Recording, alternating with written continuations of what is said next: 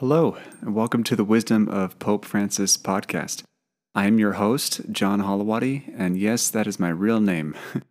if you follow this podcast, then you know that I've been anonymous from the beginning.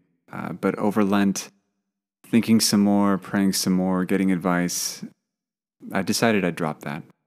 I had my reasons for not letting people know who I was, but basically, I felt like I was putting my opinion out there so much.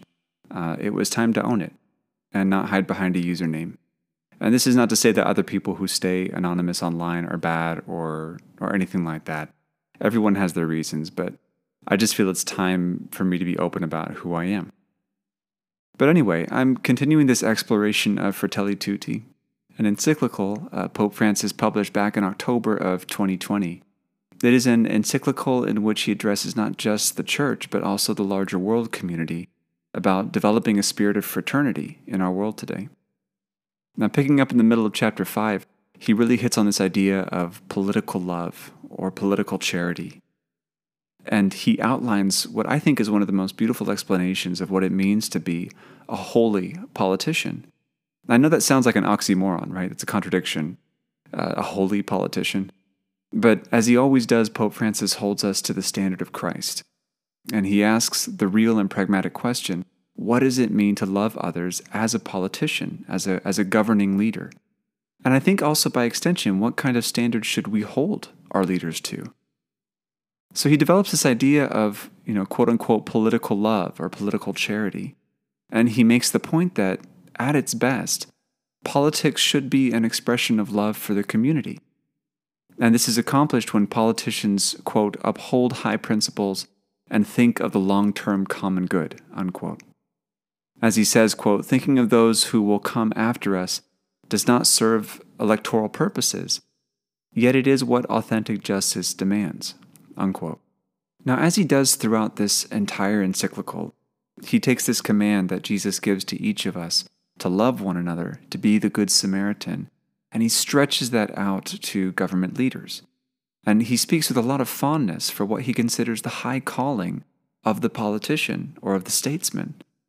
He puts this really well in Article 186. He says, quote, It is an act of charity to assist someone suffering, but it is also an act of charity, even if we do not know that person, to work to change the social conditions that caused his or her suffering. If someone helps an elderly person across a river, that's a fine act of charity. The politician, on the other hand, builds a bridge, and that too is an act of charity. While one person can help another by providing something to eat, the politician creates a job for that other person and thus practices a lofty form of charity that ennobles his or her political activity. Unquote. So, reading through this section, I, I almost step back in disbelief, right? I mean, of course, you know, what Pope Francis is describing is what a politician is supposed to be. But nobody I know actually believes that's what politicians do. or, or that that's, that's kind of their final goal. I have a very, very strong cynicism about what the real motives are behind what any politician says or does. And I'm, you know, maybe I'm the only person here who feels that way, but that's, that's kind of how I feel. This description that Pope Francis gives of the perfect statesman uh, the political leaders who stand for truth and justice seems like such a utopian dream.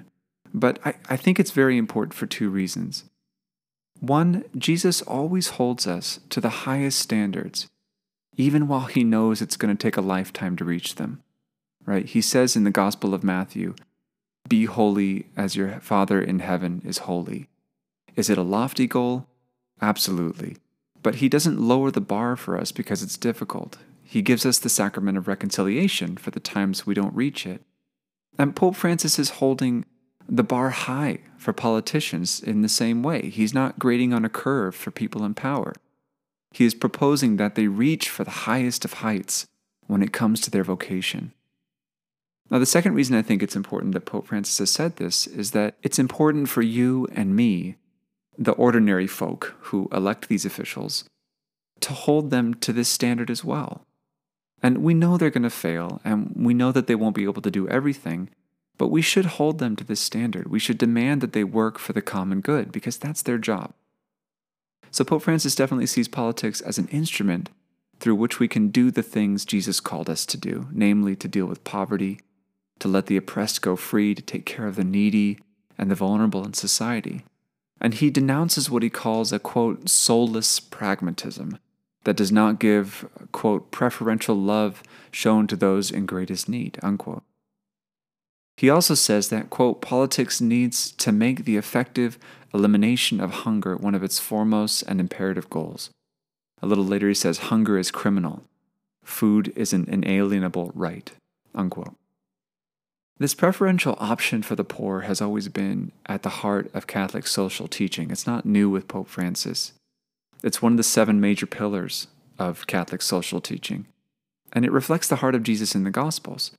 So it makes complete sense that he tells politicians to make helping the poor a central part of their job description. Now, he also makes the point that a good politician is someone who, quote, will take the first step and insist that different voices be heard. A little later, he says, May we not be content with being enclosed in one fragment of reality, unquote. And in this, I think he echoes something he said previously in his encyclical that all the stakeholders in a certain situation ought to be at the table when making decisions. Now, finally, at the end of chapter 5, he turns his attention to what the reader may have been thinking all this time, which is can change really happen? Maybe this is really kind of my own, you know, millennial generation sort of question, but what impact can any single politician actually have? I can imagine the toiling representative or senator in the United States, maybe even the, the toiling president, you know, looking at the vast knot of problems in the world, you know, looking at the people he or she has to work with on the other side of the aisle and thinking, you know, honestly, what can actually be accomplished here? But Pope Francis has this to say in response to that. Quote, it must never be forgotten that loving the most insignificant of human beings as a brother, as if there were no one else in the world but him, cannot be considered a waste of time. A little later, he says, What is important is not constantly achieving great results, since these are not always possible. he says a little later, If I can help at least one person to have a better life, that already justifies the offering of my life. It is a wonderful thing to be God's faithful people.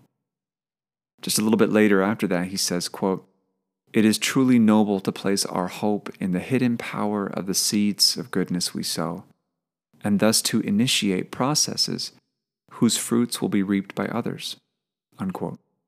So, even the little that a politician does, even the little that, say, a mayor or councilman or councilwoman does in their neighborhood, means something. They're planting seeds of goodness that they themselves might not be able to reap, that they might themselves not, might not be able to see the fruit of their work, but it will be reaped in the future.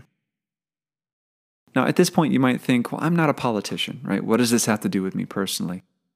You know, that's a fair question. I think that all of us find ourselves in similar situations that politicians are in. You know, whether we're the head of our family, or a principal at a school, or a teacher at a school, or a manager at work, we have to manage resources, we have to direct our energies for the common good of whomever falls within our sphere of influence.